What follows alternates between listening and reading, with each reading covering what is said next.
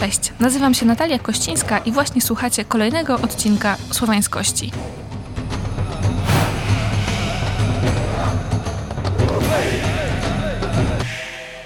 Mamy końcówkę sierpnia, a to oznacza, że to doskonały czas, żeby pogadać trochę o szkole.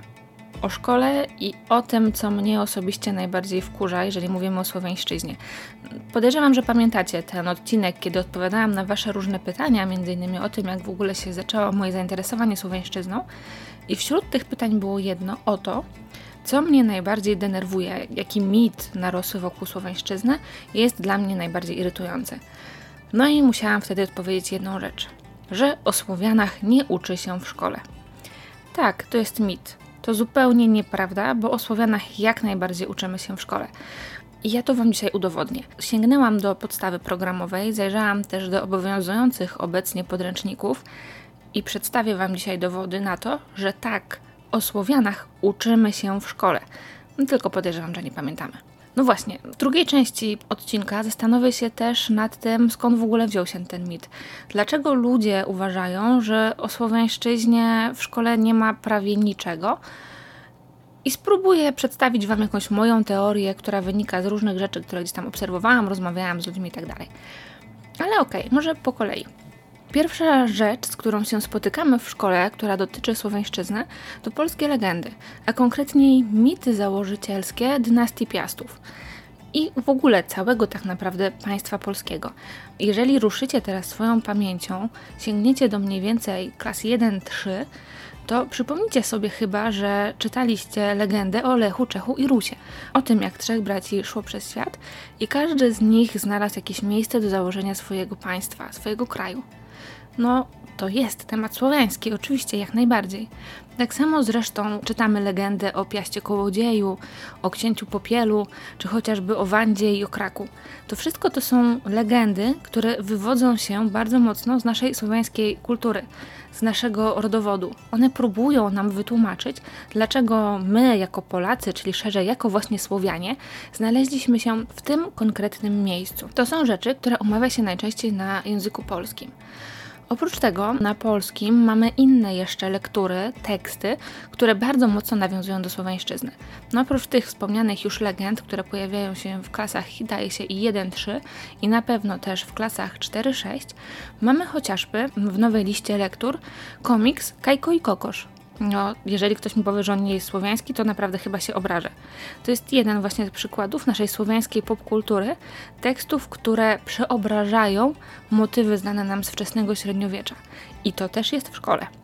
Oczywiście to jest nowość, więc myślę, że osoby z mojego pokolenia, w moim wieku, trochę starsze lub trochę młodsze, raczej tego, tego komiksu nie miały, ale to tylko pokazuje, że te motywy też się pojawiają i teraz wchodzą też do nowej podstawy programowej. Oprócz tego, jak idziemy już dalej, tak, kończymy klasę 4-6, potem mamy klasę 7 i 8, ewentualnie stare gimnazjum, a potem także liceum. Tam z kolei słowiańszczyzna przejawia nam się przede wszystkim w literaturze romantycznej. Przypomnijcie sobie balladynę słowackiego, Świteziankę albo Dziady Mickiewicza. To przecież aż kipi różnymi słowiańskimi motywami, wierzeniami ludowymi, folklorem, tym wszystkim. No, więc jak? Nie ma słowiańszczyzny w szkole? No jest i to całkiem sporo. A to tylko jeżeli mówimy o języku polskim. Druga część to przecież historia. I tutaj również zajrzałam do podręczników, przede wszystkim na stronę e-podręczniki, która jest sygnowana przez Ministerstwo Edukacji. Zajrzałam też do materiałów dla nauczycieli, które przygotowało wydawnictwa Nowa Era. I wiem też e, z własnego doświadczenia i z tych książek, które miałam w ręku przez całe swoje życie, bo nie wiem czy wiecie, ale ja w ogóle miałam być nauczycielką miałam uczyć polskiego i historii. Więc y, przejrzałam trochę tych podręczników w swoim życiu i myślę, że mogę powiedzieć, że wiem, że także o Słowianach w szkole się naucza. Mamy tak naprawdę dwa tematy, takie dwie ważne lekcje, które dotyczą właśnie tych kwestii słowiańskich. W szkole podstawowej omawia się początki państwa polskiego. No i oczywiście w szkole podstawowej to nie może być super dokładne i z milionem szczegółów, bo musi to być dostosowane do poziomu dzieci. Czyli mamy bardzo ogólne rzeczy, że przed Mieszkiem I też ktoś zaludniał tę ziemię. Nie jest tak, że zeszliśmy z drzewa w momencie chrztu Polski. Nie, naprawdę nie. Tylko w tym temacie łączy się i Słowian, i na przykład kultury łużyckie, czy inne ludy, które też żyły na terenach Polski. Ale naprawdę mówi się o tym, co było przed Mieszkiem I. Drugi temat, który pojawia się na historii, on już raczej w późniejszych etapach edukacji. Na pewno jest w liceum, nie wiem, nie jestem pewna jak to teraz wygląda w podstawówce ze względu na tę reformę i likwidację gimnazjów. Natomiast mówi się o pierwszych państwach Słowian. I tutaj przede wszystkim wchodzą takie zagadnienia jak państwo Samona, jak państwo wielkomorawskie, jak ekspansja Rurykowiczów e, i ich dojście do władzy na Rusi, ale też Bułgaria, która została najechana przez ludy tatarskie, ale te ludy zasymilowały się z Słowianami, przyjmując ich język i ich kulturę.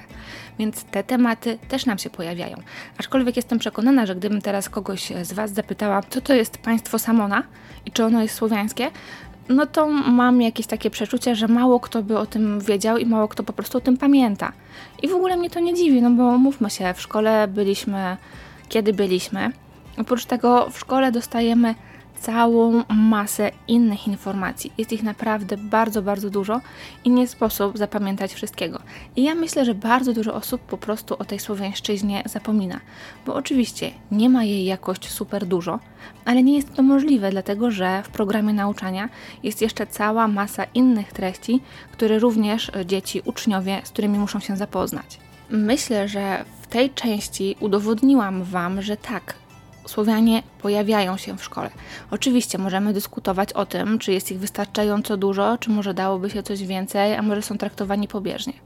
Kolejna rzecz, no to zakładam, że też w zależności od tego, na jakich nauczycieli trafialiśmy i jacy obecnie pracują, to też nacisk może być położony na coś innego. Mogą o tych Słowianach e, tylko napomknąć i przeprowadzić bardzo szybką, krótką lekcję, a mogą ten temat rozbudować, więc też nasze doświadczenia z pewnością mogą być tutaj różne i tego absolutnie nie neguję. Natomiast same tematy związane ze słowiańszczyzną w szkołach się pojawiają. Więc jak mi ktoś powie kiedyś, że o, bo w szkole nie uczy się o Słowianach, to rzucę urok. Tak zrobię. No dobra, ale skąd w takim razie wziął się mit?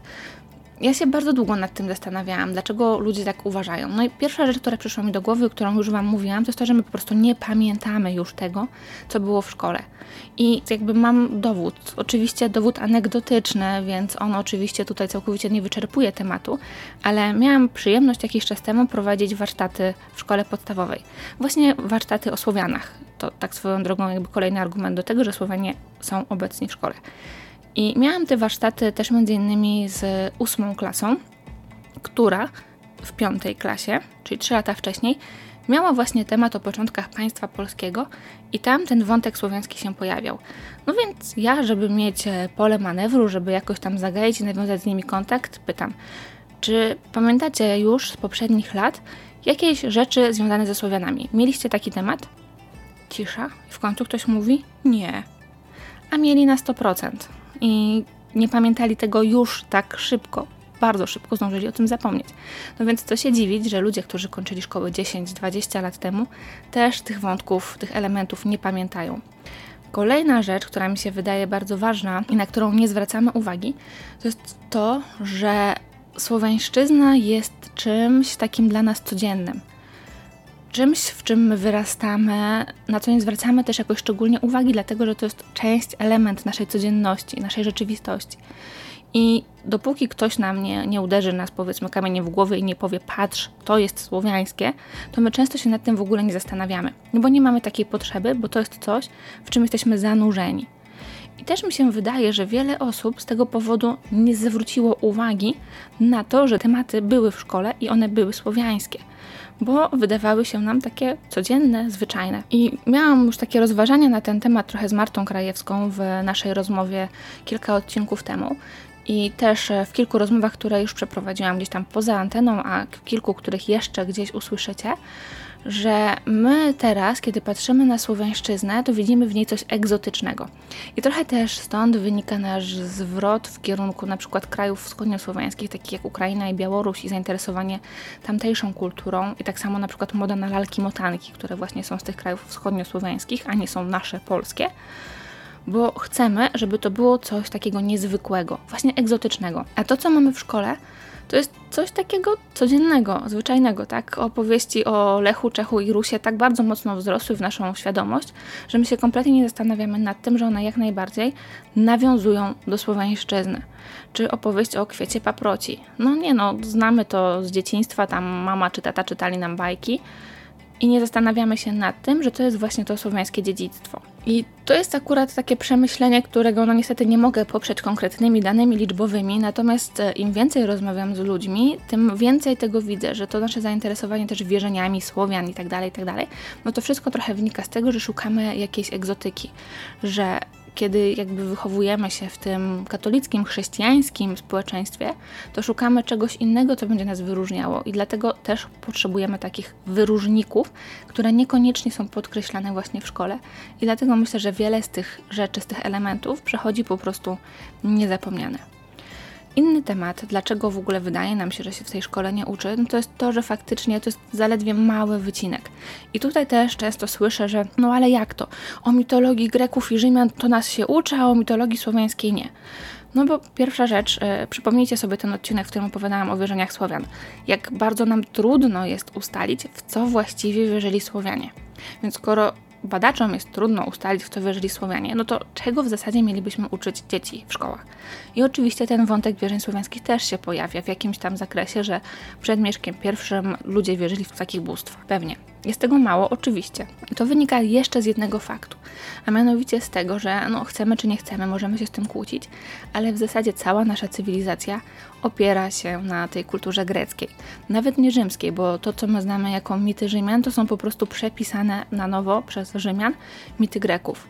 Do tych mitów odwoływali się potem twórcy przez naprawdę setki lat. Tak samo zresztą jak do Biblii i bez znajomości tych tekstów kultury nie będziemy w stanie zrozumieć żadnych innych. Nawiązania do słowiańszczyzny pojawiają nam się dopiero w romantyzmie i tak naprawdę to jest jakiś jeden niewielki wycinek tego wszystkiego, co nam się w szkole pojawia. Więc nic dziwnego też, że ta proporcja wygląda w taki, a nie inny sposób. Uczymy się tego, na czym zbudowano naszą cywilizację i do czego odnosili się późniejsi twórcy. I dlatego te mity Greków, czy dlatego też e, teksty związane ze chrześcijaństwem są obecne w programie nauczania i dlatego jest ich też więcej niż tych treści związanych z kulturą Słowian wczesnośredniowiecznych. Niestety możemy się z tym kłócić, ale tak to wygląda. Kolejny aspekt tego tematu no to jest oczywiście to, że program nauczania jest jednak dosyć duży, bogaty, przeładowany może nawet. Trudno byłoby chyba wcisnąć w to jeszcze więcej wątków związanych ze Słowianami. No i oczywiście pytanie, jakie by to miały być wątki. To też jest trudne do określenia. W tym momencie i tak już ciągle słyszymy narzekania, że dzieci muszą się tak strasznie dużo uczyć, że mają tyle zadań domowych i tak dalej, i tak. Więc dorzucanie do tego kolejnych tematów, czy to w zakresie, nie wiem, religioznawstwa, czy właśnie literatury, czy historii, Uważam, że nie byłoby do końca fortunnym pomysłem w obecnej sytuacji. Tak naprawdę wtedy należałoby całkowicie przekształcić program nauczania. No ale wtedy stajemy przed tym pytaniem, co tak naprawdę jest ważne i czego należy uczyć dzieci. Czy ta wiedza o Słowianach jest aż tak konieczna dzisiaj do zrozumienia świata? Nie będę odpowiadać na to pytanie, mimo że ja odpowiedź znam, bo myślę, że każdy musi się nad tym zastanowić sam. Ale to też pokazuje, że ci Słowianie, oni nie mogą zajmować nam całego programu nauczania, że muszą tam się pojawiać też inne wątki. Przy czym też chciałam zauważyć, że i tak jest z tym wszystkim coraz lepiej, dlatego że mamy coraz więcej źródeł pozaszkolnych, z których możemy czerpać wiedzę. No nie chwaląc się, no chociażby to, co robię, tak? Przybliżam Wam te tematy słowiańskości, tematy związane ze słowiańszczyzną, właśnie po to, żebyście mogli dowiedzieć się o tym czegoś więcej, jeżeli czujecie, że to, co było w szkole, to jest za mało. Takich e, źródeł wiedzy jest przecież coraz więcej teraz, jest ich naprawdę sporo. I tutaj będzie też przerwa na reklamę. Uwaga, przepraszam z góry, ale uważam, że to jest dobry moment, żeby o tym powiedzieć, bo jeżeli pracujecie w szkole na przykład i uważacie, że no kurczę, tych Słowian to jednak mogłoby być więcej, to możecie mnie wynająć i ja mogę zrobić warsztaty dla uczniów, czy to w klasach właśnie 4-6, czy w tych starszych, czy nawet w liceum i o tych Słowianach porozmawiać więcej. Bo myślę sobie też, że nawet jeżeli tej wiedzy, ta wiedza, którą ja przekażę, ona i tak się pojawia na lekcjach, to dzięki temu, że przyjedzie ktoś z zewnątrz i mam też giezło i strój wczesno-średniowieczny, to sprawi, że ta wiedza może zostać w głowach na dłużej i kiedy takich uczniów za 20 lat ktoś zapyta Ej, a uczyliście się o Słowianach? To nie powiedzą, no pewnie. Więc cóż, e, mam nadzieję, że udało mi się chociaż trochę obalić ten mit, że o nie, o Słowianach nie uczy się w szkole i wytłumaczyłam też, dlaczego tych Słowian nie jest aż tak dużo i przedstawiłam Wam też moje teorie, dlaczego tak to zapamiętaliśmy. Ja Słowian ze szkoły pamiętam dobrze, ale ja akurat może nie jestem najlepszym przykładem, dlatego że ja zawsze lubiłam historię, zawsze lubiłam polski i bardzo lubiłam się uczyć tych przedmiotów. No zresztą skończyłam też filologię polską z historią, więc jakby no nie da się ukryć, że to były moje ulubione przedmioty. I po prostu wiem, że osoby, dla których akurat te kierunki nie były jakoś szczególnie ważne, mogą tego zwyczajnie nie pamiętać. No bo to też jest naszą rzeczą ludzką. A jeżeli mało Wam tej słowiańszczyzny, no to pamiętajcie, że wiedzy możemy też szukać poza szkołą. No i tym optymistycznym, jakby nie patrzeć akcentem, dzisiaj zakończę. Do usłyszenia. Cześć!